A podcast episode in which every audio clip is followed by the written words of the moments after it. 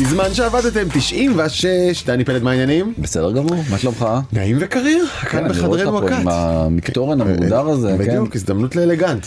יפה מאוד. בחוץ אבל, הגיהנום משתולל, ומי אנחנו שנלין בישראל, מצבנו עוד נעים. איזה נעים, תקשיב, יצאתי היום החוצה. כן. בבוקר זה, אתה בשנייה הופך לשלולית. וזה עוד טוב, דני, זה עוד טוב, כי אתה עושה לונדון ב Google News, והמסך נשרף לך מול הפרצוף. אשתי והבן שלי עכשיו בטיול בלונדון. 40 מעלות. 40 מעלות. הבריטים לא מבינים איפה זה הגיע אליהם, באמת, זה כאילו, הם לא יודעים איך להתמודד עם הדבר הזה, אין שם מזגנים. בדיוק, בטח לא כמו כאן. כן, כולם בורחים מפריימרק ל-H&M, עוברים בין הזה ומתחבאים שם בין הקולבים. זה פשוט נורא. זה מייצג משהו, זו לא סתם חדשה, העולם באמת מתחמם, ואנחנו הולכים לדבר היום על הדבר שאף אחד לא, כולם יודעים שצריך לדבר על זה, ואף אחד לא נהנה לדבר על זה, כולם מדחיקים את נושא האקלים, בוא נשים אותו על השולחן. אז זהו, אני חייב להתחיל דווקא בנאום ההוא של אה, גרטה טונברג, שזה היה ב-2013 אם אני לא טועה, או 2014, משהו כזה. כן, שהיא פרצה לחיינו אה, כן. בגיל 15 או משהו. לי נראתה מאוד מאוד מוגזמת, כאילו, יש לי ילדה, אני יודע שבנות יכולות לכעוס מאוד, כן. נראתה לי ילדה כועסת מאוד, וקצת אה, מוגזמת.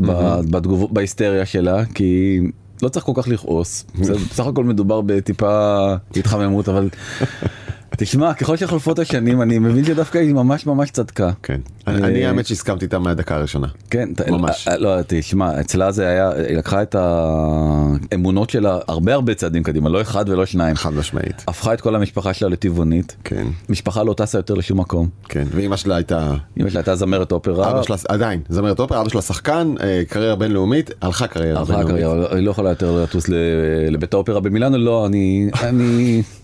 אם יש לכם משהו פה קרוב. מרחק הליכה, כן. אופניים, גג. כן, בדיוק. אה, גם בסירה אני יכולה לחתור. תשמע, אפשר לצחוק עליה הרבה. אפשר לצחוק עליה הרבה, אני חושב שאין כמוה לייצג את האינטרס האמיתי של הדור שלה. נכון, לגמרי. שזה פשוט הילדים שלנו, כאילו, מה יותר יקר לנו נכון. מהם. אז אנחנו ננסה להבין מה גורם לגלי החום האלה בעולם, מה עושות המדינות בעניין הזה, המנהיגים, מה אנחנו יכולים לעשות, ונדבר על ההזדמנות ה... עצומה שגלומה כאן לטכנולוגיה וחדשנות בכלל ולהייטק הישראלי בפרט. לדעתי זו ההזדמנות הכי גדולה אבל בפער עצום הכי גדולה של ההייטק הישראלי ואנחנו נדבר על זה. ואם יש לכם עוד אמונות או דעות או תחושות לגבי משבר האקלים כמה הוא אמיתי בכלל האם באמת הוא מעשה ידי אדם או שזה ככה הטבע והכל יסתדר מעצמו זאת הזדמנות ליישר כמה מהאינפורמציות היותר מעודכנות בתחום פשוט תישארו איתנו אז בוא נתחיל במה שאנחנו יודעים. נכון אז בעצם אה, בצרפת פתחו כרגע, לקחו איזה האנגר כזה צבאי, שמו אותו, ריצפו אותו במיטות אה, של אה, בית חולים אה, שדה. Mm-hmm. ושם בעצם מציעים לכל מיני נפגעים של גל החום בצרפת, כי הרי בעצם גל החום עכשיו חולף על פני כל אירופה, mm-hmm. בדרך לפה, בעצם איזשהו מזור מהחום הגדול, כי גם הצרפתים לא ערוכים להתמודד עם הדבר הזה. ההאנגר הזה אבל ממוזג אני מקווה. אני, אני לא בטוח. לא בטוח, לא מאווררים גדולים. כן, מאוורר קטן, לא זה, זה מספיק, זה, זה נעים. של בטריה. אז באמת בכל העולם יש כרגע אה, גלי חום, ואני מקריא רק אה, כאילו כמה ידיעות שאספתי מהשבוע האחרון, אז ביוסמתי פארק יש בעצם משתוללת שריפה ענקית ששורפת לה 500 עצי סקויה ובסין שבסך הכל היו איזה 17 או 19 אזהרות מאז שסין קמה זו אזהרה שלישית כבר לקיץ הנוכחי.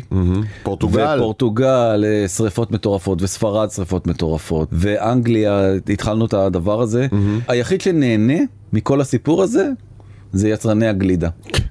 באמת. שוברים שיאים. שוברים שיאים והשבוע באנגליה הולך להישבר שיא כל השיאים של בעצם אה, מתוכננות להימכר רק השבוע הזה 9 מיליון יחידות או גלידוניות או לא יודע לוליס הם קוראים לזה של אה, גלידה באנגליה כי אין מזגן אז אתה יודע. מה נשאר? מה נשאר גלידה ודרך אגב אתה שם לב שביחד עם, עם הגלידה יש בירה כי זה בריטניה בכל זאת אז כאילו גם גם שיא גם שיא הבירה הולך להישבר. אה, אגב בירה יותר יעילה מגלידה זה ברור נכון? כותרת מאוד מאוד מפחידה בבלומברג השבוע שבעצם חברים אה, לונדונים יקרים תתרגלו לעניין הזה כי הולכים להיות הרבה מאוד אה, גלים של חום של 40 מעלות זה לא הולך להיות איזה מין משהו חד פעמי שלא יקרה זה, יותר. זה הדבר הכי דרמטי אני חושב get used to it. דרך אגב גם בנגיד נבדה אחד הדברים שמדברים עליהם זה שבעצם כל ההמצאה הזאת של מזגנים פתאום גרמה לאנושות להתפשט למקומות שאי אפשר היה לחיות בהם קודם mm-hmm. אבל המזגנים האלה בעצם אה, פולטים אה, גזי חממה ומייצרים אנרגיה ואנחנו בלופ כאילו כל הזמן אנחנו בלופ עם הדבר הזה אבל נחזור חזרה לעניין כן, בעצם המכון המטאורולוגי של אנגליה פרסם תחזית למה יקרה ב-2050.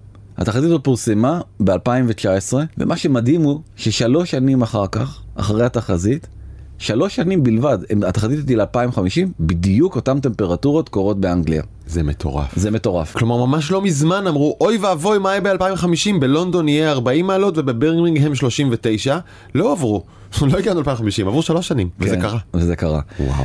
עכשיו זה ממש מתכתב עם מחקר שפרסמו במכון ויצמן במאי הרבה לפני גל החום הזה ושמישהו חזה את גל החום שטען שהמודלים הקיימים של האקלים הם לגמרי לגמרי skewed מהמציאות זאת אומרת יש הטיה קשה מאוד וכל אופטימי מדי. כן ולכן כל הנבואות אה, הזעם הולכות אה, להתקצר אה, מאוד מאוד כן, נכון, אחד הדברים שלאנשים קשה להבין זה את העלייה הלא ליניארית, דיברנו על זה בקורונה. פתאום התפשטות ופתאום מלא אנשים חולים וזה קשה להבין. קח דוגמה קרחון אחד, קרחון אחד, בשנייה שחלק קטנטן ממנו נמס והופך למים, המים האלה מיד מרכזות אליהם הרבה יותר קרני שמש מאשר כל הקרחון. כלומר בשנייה ששבריר מהקרחון הפך לשלולית קטנה, וופ, הקרחון נמס הרבה הרבה יותר מהר. זה מה שקורה לנו בכל האקלים. ברגע שזה התחיל להתחמם, התהליך מאיץ את עצמו הרבה הרבה יותר מהר, זה מה שאנחנו רואים. נכון וה Financial Times דווקא הראה בגרף די מדהים שפתאום יש הסטה של כל שנה יש חם אבל פתאום אנחנו רואים שגל החום הזה הוסט פתאום למרץ והחורף מתקצר מאוד באירופה. ובעצם אנחנו עדים הרבה הרבה יותר מהר לגל חום. אנחנו גם מרגישים את זה פה בישראל. אני חושב אפילו כשהיינו ילדים היה יותר עונות מעבר. היום זה. כן? אני חושב, אני אתה יודע, אני הרי לא זוכר כלום, אני לא זוכר מה היה לפני שבוע. יכול להיות שאני סתם רומנטי ואני כאילו... כתבו נזכר- שירים, כן, כתבו כתבו. שירים על אביב נזכר וסתיו, אבל זה- על נעמי שמר, על ארבעת עונות השנה. כן, אבל אה, בדיוק, אבל יכול להיות שאני טועה. אני זוכר את העלים שהייתי הולך וכל רחובות חיפה היו מפוזרים עם עלים צהובים. סתם, זה לא קרה מעולם, אבל אה, המעברים בין קיץ לחורף זה עובדה, הם הרבה הרבה יותר קיצוניים. ושים לב לנתון המבאס הבא, ישראל, הנתונים לגביה הם הרבה הרבה יותר קשוחים מאשר באירופה. אנחנו כל מדברים על אירופה, אירופה, אירופה. ישראל מתחממת בקצב כפול מהעולם כולו. וואו. כן. טורנדו עכשיו. כן. אוקיי, כן. ועכשיו לגבי האם מתחמם לא מתחמם אז נאסא בעצם פרסמו מחקר של המדידות של החום מ-1884 זה נראה לי פרק זמן די מניח את הדעת. בוא נגיד בתחילת המהפכה התעשייתית ועד היום. 1884, כן. כן? לא, לא, אני רק מדגיש שזה 1884, אנחנו מדברים על 100 כמעט 140 שנה של כן. מדידות אקלים. 19 מדידות חום הכי גבוהות בכדור הארץ קרו החל משנת אה, 2000. ומי שיכול לראות את הגרף עכשיו ש, אה, שאנחנו מראים, מראה בדיוק את זה, פשוט גרף, אה, אתה יודע מה, אפילו כמעט לא לינארי, אפילו מעריכי, נכון? אנחנו מזהים פה איזו תחושה מעריכית של עלייה במדידות הטמפרטורה הגלובליות, אפשר להגיד מ-1910. פשוט עלייה קבועה כמעט ועולה אה, ומחריפה, נכון? מה קרה ב-1910? המהפכה התעשייתית. כן. ותכף נדבר על ה... מכוניות, איך- על- מכוניות. כן. כן. בעיקר מפעלים, אחרי זה גם הצטרפו המכוניות לחגיגה, ואני אתן לך להקריא את זה. העובדה שבעולם כולו נמדד חום קיצוני ושובר שיאים זו אינדיקציה ברורה נוספת לכך של פליטות גזי חממה על ידי פעילות אנושית גורמת למצבי מזג אוויר קיצוניים שמשפיעים על תנאי החיים שלנו. כלומר, זה בעצם הוויכוח הגדול. א', האם מתחמם?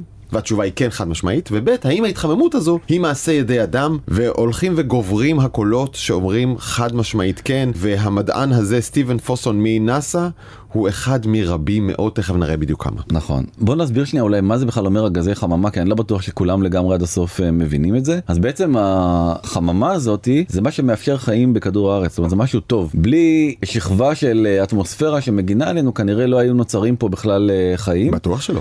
אבל העניין הוא שבסופו של דבר צריך להיות איזשהו איזון מאוד מאוד עדין בין uh, כמות השמש שנכנסת לכמות השמש שיכולה לצאת. Mm-hmm. ברגע שאנחנו מוסיפים עוד CO2 ועוד מתאן, בעיקר יש גם את uh, CH4, לא משנה, יש כמה, כמה וכמה uh, גורמים בתוך הדבר הזה, mm-hmm. ברגע שאנחנו מוסיפים אותם אנחנו בעצם הופכים את השכבה הזאת של האטמוספירה להרבה יותר אטומה, נגיד את זה ככה, mm-hmm. ולכן לא מאפשרת בעצם לגזים להשתחרר חזרה החוצה לחלל, הם חוזרים ופוגעים בשכבת האטמוספירה, חוזרים חזרה לכדור הארץ ובעצם מייצרים אפקט של חום. זה, זה בגדול uh, מה שקורה, mm-hmm. והסיבה שזה קורה זה כאמור בגלל שאנחנו מייצרים עוד הרבה הרבה יותר גז בצורה מלאכותית.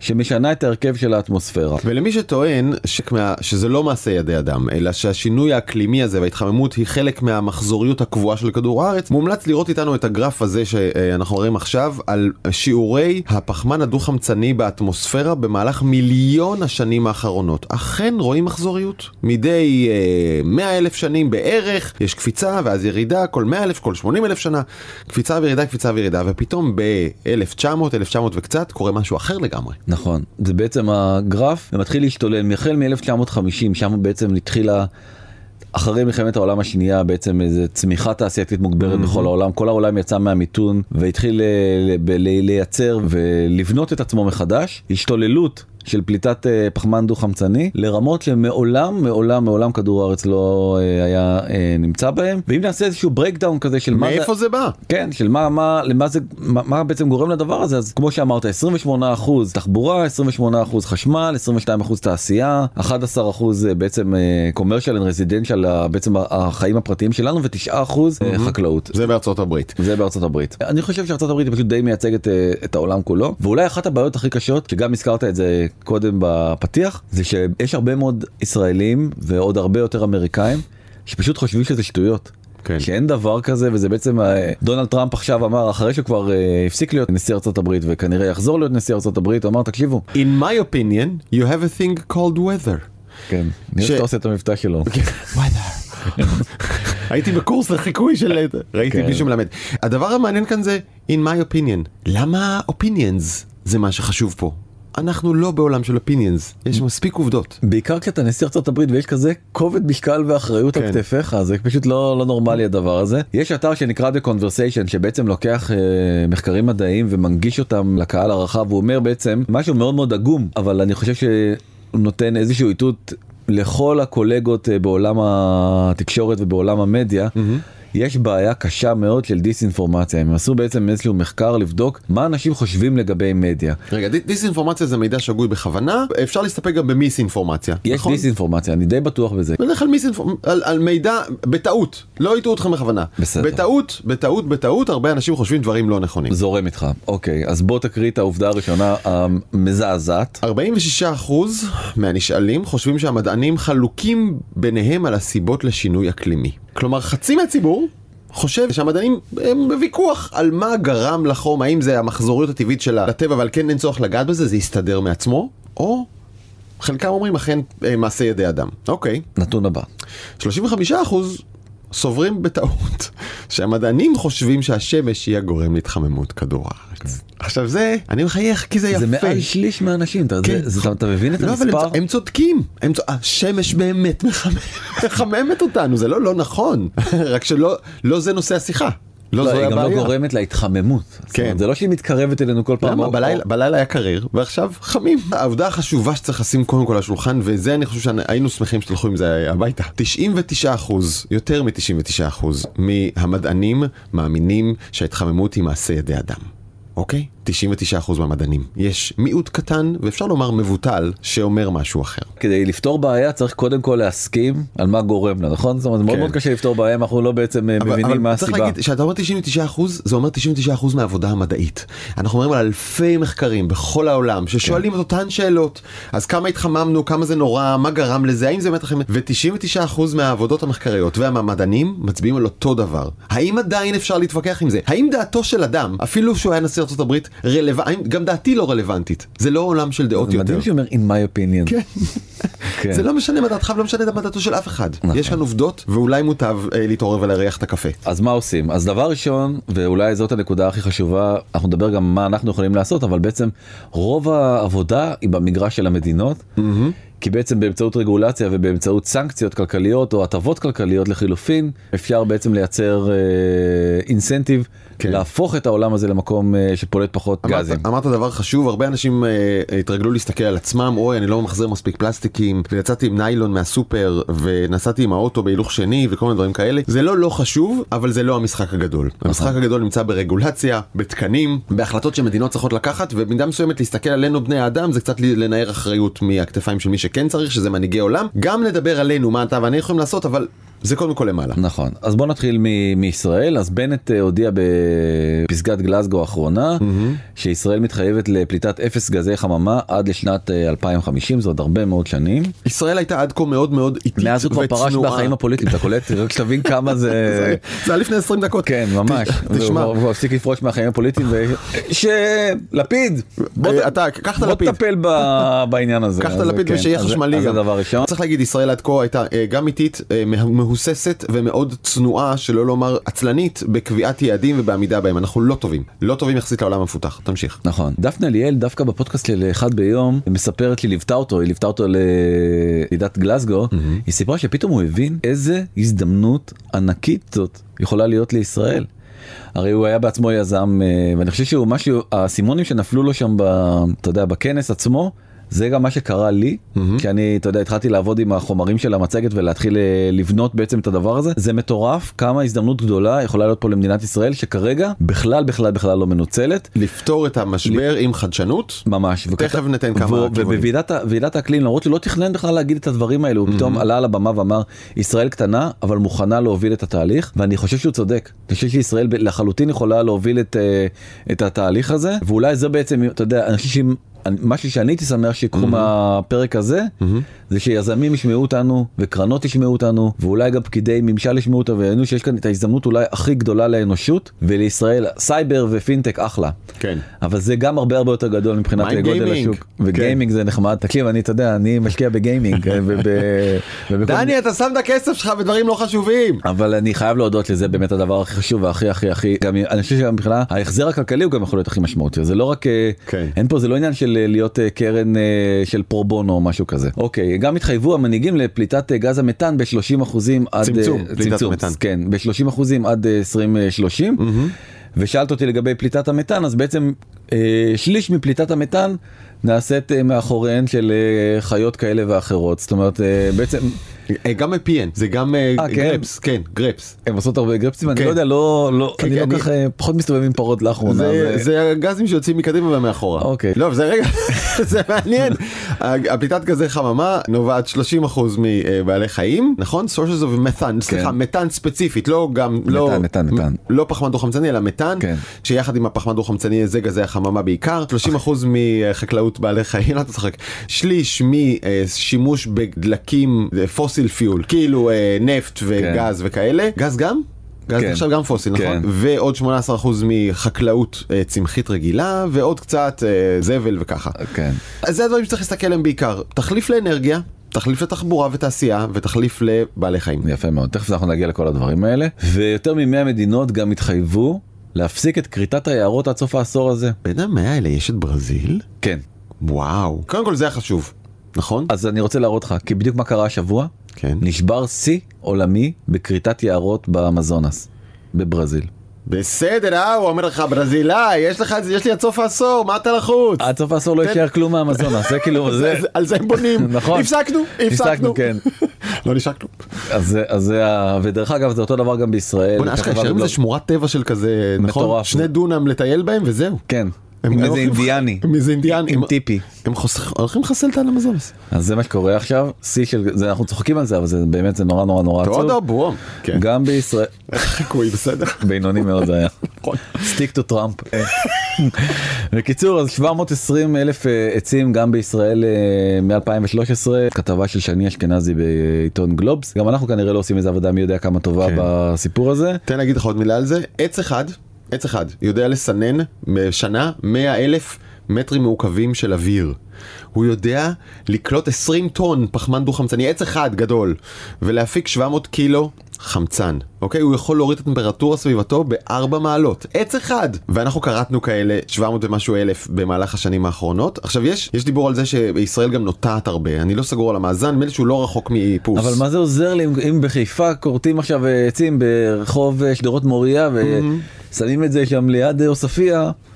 פרגן להם אבל כן. כאילו מה זה עוזר לי כרגע בחיפה אתה- אתה צודק, אחד. אתה צריך אותו בשדרות מוריה. ושתיים, אם אתה לא יכול להגיד עץ זה עץ, אם, אם אה, עקרת עץ בוגר וגדול ושתלת שתיל קטן, הם לא מאפסים אחד את השני, וזאת הבעיה שישראל נמצאת בה. אז עכשיו יש בעיה אחרת נוספת והיא שבעצם דיברנו על ארה"ב שהיא אחת המזהמות הגדולות. האמריקאים בעצמם לא רוצים כל כך להפסיק. לזהם. לא רוצים. זה כלכלי מאוד. נכון. ויש להם לובי. ויש להם לובי, ומה שמדהים הוא שבעצם בית המשפט שאותו מינה טראמפ, הוא אמר לביידן ניסה להעביר כל מיני תקנות. אה, חלק גדול משופטיו של בית המשפט התמנו בתקופת טראמפ והם שמרנים ולא ליברלים והם נוטים לצערנו הסוגיה הזאת הפכה להיות פוליטית סוגיית האקלים שבה השמרנים מזלזלים או underestimate מקטינים את כן. החשיבות של המשבר ומקטינים את תפקידו של בן האדם במשבר הזה ולכן מבחינתם זה לא דבר שצריך לטפל בו אלא צריך להמשיך לייצר במפעלים ולעשות כסף והזיהום זה מה לעשות שמישהו אחר יסתדר עם זה. נכון. אותו רוב שמרני שהתמנה באמת בשנים האחרונות ביטל את היכולת של סוכנות הגנת הסביבה האמריקאית להגביל את פליטת גזי החממה בתחנות כוח. עכשיו אגב גם בישראל אנחנו באותו מקום תחנות הכוח קשורות כפופות למשרד האנרגיה ואז בא משרד הגנת הסביבה ואומר רגע רגע לא. לא פחם, תשרפו גז, לא גז, תעברו לסולארי, ואומר התחנת כוח או חברת החשמל, רשות החשמל אומרת, כפרה עליך, הגנת הסביבה, אני לא, you're not the boss of me. אני עובד עם משרד האנרגיה, שיקולים אחרים לגמרי, וצריך להגיד, ותכף אנחנו ניגש גם לזה, זה סופר מעניין. עד עכשיו הפקת אנרגיה משרפת פחם הייתה הרבה הרבה יותר זולה מאשר סולארי, ולכן זה היה הגיוני כלכלית. נכון. לשרוף פחם ולא ללכת לסולארי, זה משתנה. אז אה, אז אוקיי אז החלטת בית המשפט הזאת היא מיוני האחרון זה לא איזה משהו אה, מלפני עשר שנים וגם מנקין הזה הוא גיס חמישי ב, ב- בדמוקרטים. בדמוקרטים והוא לא נותן לביידן לא להעביר את החוקים בעצם שיכפו את התקנות האלה על ארה"ב ולכן ארה"ב כרגע באיזשהו מין דדלוק מאוד מאוד מזכיר פה את, גם את מה שקורה פה בישראל. ואני אומר עוד פעם רוב העבודה היא במגרש של הממשלות. יש קצת עבודה האו"ם פרסם דוח מיוחד שבו הוא אומר מה אנחנו יכולים לעשות. הוא קרא לזה מין עשרת הדיברות של מה צריך לעשות ואני אתן לך ככה זה לרוץ אתה רוצה לרוץ על זה מהר? כדי כן, להגיד כאילו מה, מה, מה אנחנו יכולים לעשות על אף שכבר אמרנו, אמרת ואני אומר עוד פעם, הממשלות צריכות לעבוד קודם, אבל אם אתם שואלים את עצמכם אה, מה בבית, אז כמובן לצמצם צריכת החשמל ממש בתוך הבית, כבו מזגנים, סג- תסגרו את הדלת של המרפסת, כשאתם פותחים את המזגן, תסגרו את הדלת של המרפסת. אה, להעדיף, להעדיף הליכה ואופניים. אה, או אה, תחבורה תחבורה ציבורית, אה, לאכול יותר צמחים ופחות חיות, אה, טבעונות ה- או צמחונות, לא גם טבעונות, כן. הימנעות ממזון מהחי היא בערך הדבר הכי חשוב שבן אדם יכול לעשות כדי לעודד את הסביבה, לעזור לסביבה. לחשוב עוד פעם על טיסות. רק לחשוב עוד פעם, לא אמרנו להימנע, אבל לחשוב, אה, לטוס פחות, לזרוק פחות מזון, אה, כמובן אה, להשתמש מחדש בדברים, למחזר, לתקן במקום לזרוק, אגב, אני, אני יש לי דפק על זה, אני, אני שונא לזרוק, אני מתקן, משתדל לתקן. וואלה. כן, עכשיו יש לי מכונת קפה, אשתי אומרת לי תעיף את זה כבר, זה לא, ואני אומר לא רגע אני רק פה עם המברג. אה, תחשבו האם אפשר ל... אה, טוב נו, change your home source of energy. כן. לעבור, תעבירו את הבית שלכם לאנרגיית שמש, בהצלחה עם זה, לעבור לאוטו חשמלי, אה, דבר נורא נורא מעניין. שוב, אה, אוטו חשמלי גם הוא שורף אנרגיה, אה, אבל... נדבר על זה עוד מעט. התמ- התמהיל הוא אחר והשריפה של הדלק היא לא קורית באמצע העיר זה הבדל גדול ותכף נדבר גם על דברים יותר יותר מוצלחים מזה תבחר תעדיפו מוצרים שהם סביבתיים ותדברו כמו שאנחנו עושים עכשיו. כן, תסבירו את זה לחברים כן. ותייצרו את המודעות הזאת, אבל אני באמת חושב שהסיבה, או הדרך הכי טובה בעצם לנצח את המשבר האקלים Mm-hmm. זה באמצעות טכנולוגיה. בפער כאילו עצום, כי בסוף אנשים הם עצלנים, ואנשים הם אנוכיים. ואתה יודע, יהיה לך קשה מאוד לשכנע את הישראלים לא לעשות מנגל ביום העצמאות, ולא לטוס לחופשה ברודוס, ולא את כל הדברים האלה, יהיה קשה מאוד, ולא לא להפעיל מזגן כשחום אימים, ולכן אני באמת לא חושב ששם הפתרון, הפתרון הוא באמת בלייצר חדשנות טכנולוגית סביב הנושאים האלה, ולתת לממשלה סביבה שמאפשרת אה, בעצם לחדשנות הזאת לפרוץ קדימה. אז בואו בוא נעשה, נתחיל- כן, נתחיל לעשות breakdown, אז אמרנו בעצם שאולי שני הסקטורים הכי חשובים זה טכנולוגיה, זה חשמל סליחה ו... תחבורה. ו... ותחבורה. בוא נתחיל מתחבורה. אז בעצם רכבים חשמליים, בעצם לחלוטין כדי כמו טסלה שאנחנו מכירים, בעצם נוסעים לא פולטים בכלל פחמן דו חמצני אפס נכון? לא לא מדויק החשמל שהם נטענים בו אני מגיע לזה רגע, אני אחר. מגיע, הרכב עצמו הרכב עצמו לא. לא פולט נכון ואז בעצם אנחנו בעצם מסיטים את הבעיה ממגזר התחבורה אל אל מגזר מגזר האנרגיה. נכון? כן. אני אומר עוד פעם זה התחלה טובה מאוד לפתור את הבעיה רכבים חשמליים זה פתרון אה, מצוין. בהולנד ממש שבוע שעבר בעצם הושקה מכונית שקוראים לה Lightyear 0 כן. זה מכונית שבעצם היא כולה מלמעלה עד למטה פאנל אה, סולארי היא יכולה לנסוע ת- תחזיר תקשיב טוב שבעה חודשים בלי הטענה. וואו. רק מה... וזה בהולנד, כן? ש- בישראל זה 15 חודשים בלי. בשנה. 17 בקלות כן. אה, בשנה לגמרי. אתה יכול לנסוע כל היום לאילת חזרה, אילת חזרה, אילת חזרה, וזה זה פשוט אה, לא נורמלי. אני לא יכול לעצור, רוחמה! זה נוסע.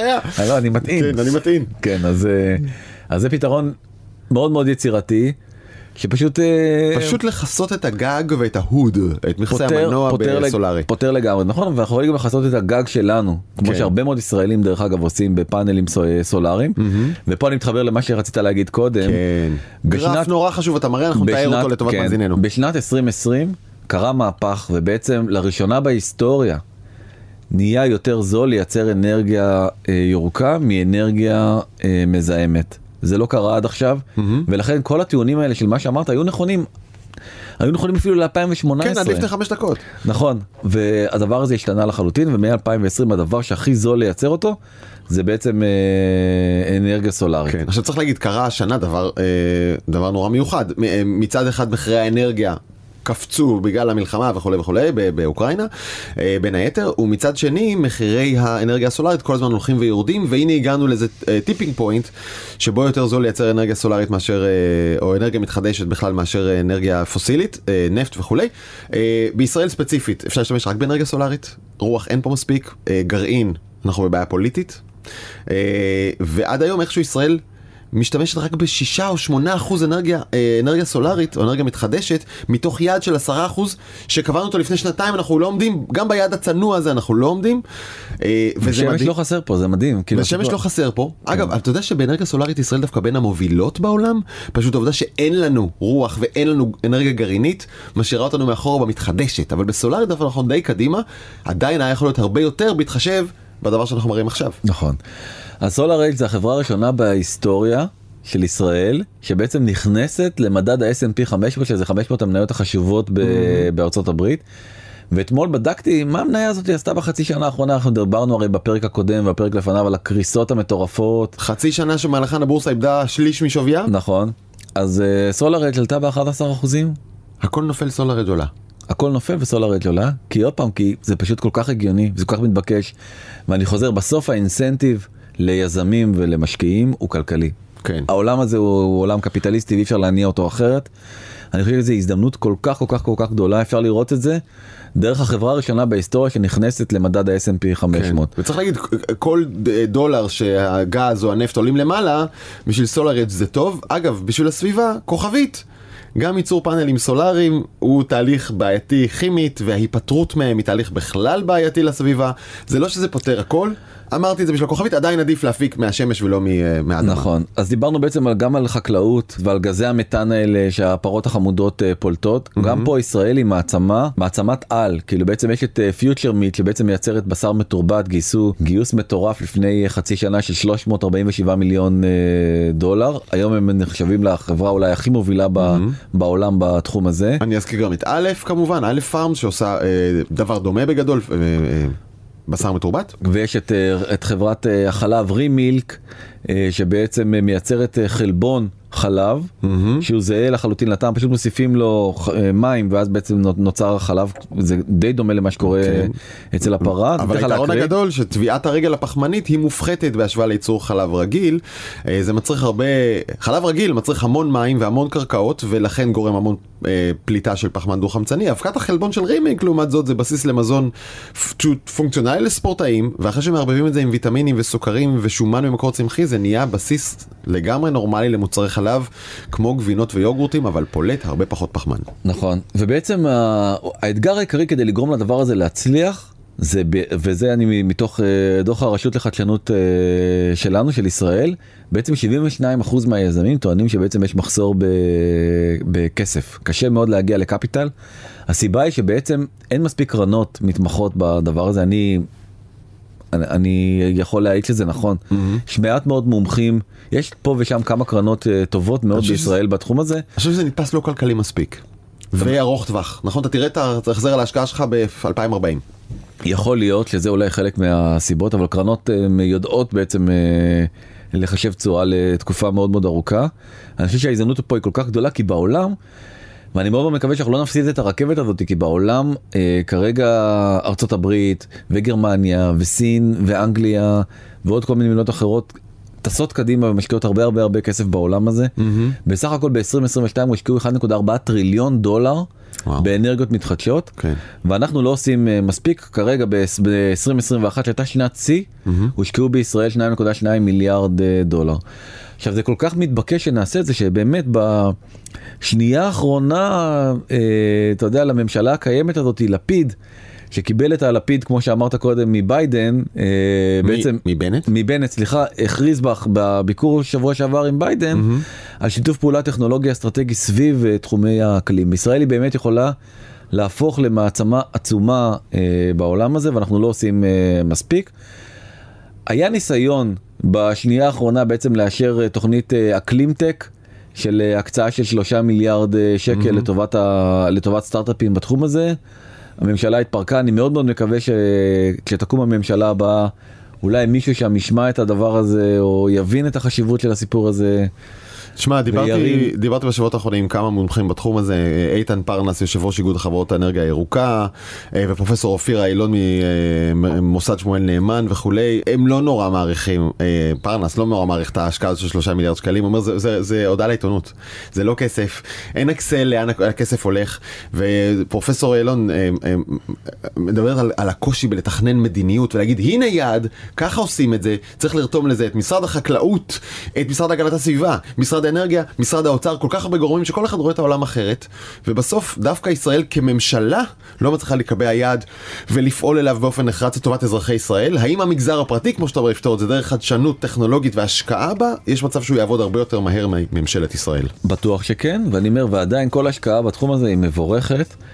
וציטוט לסיום של אה, טולסטוי, אחד התנאים הראשונים לאושר הוא שהקשר בין האדם לטבע לא יישבר.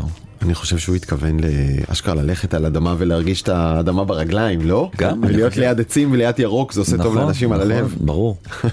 אוקיי, איפה אפשר להשיג אותנו? בוואטסאפ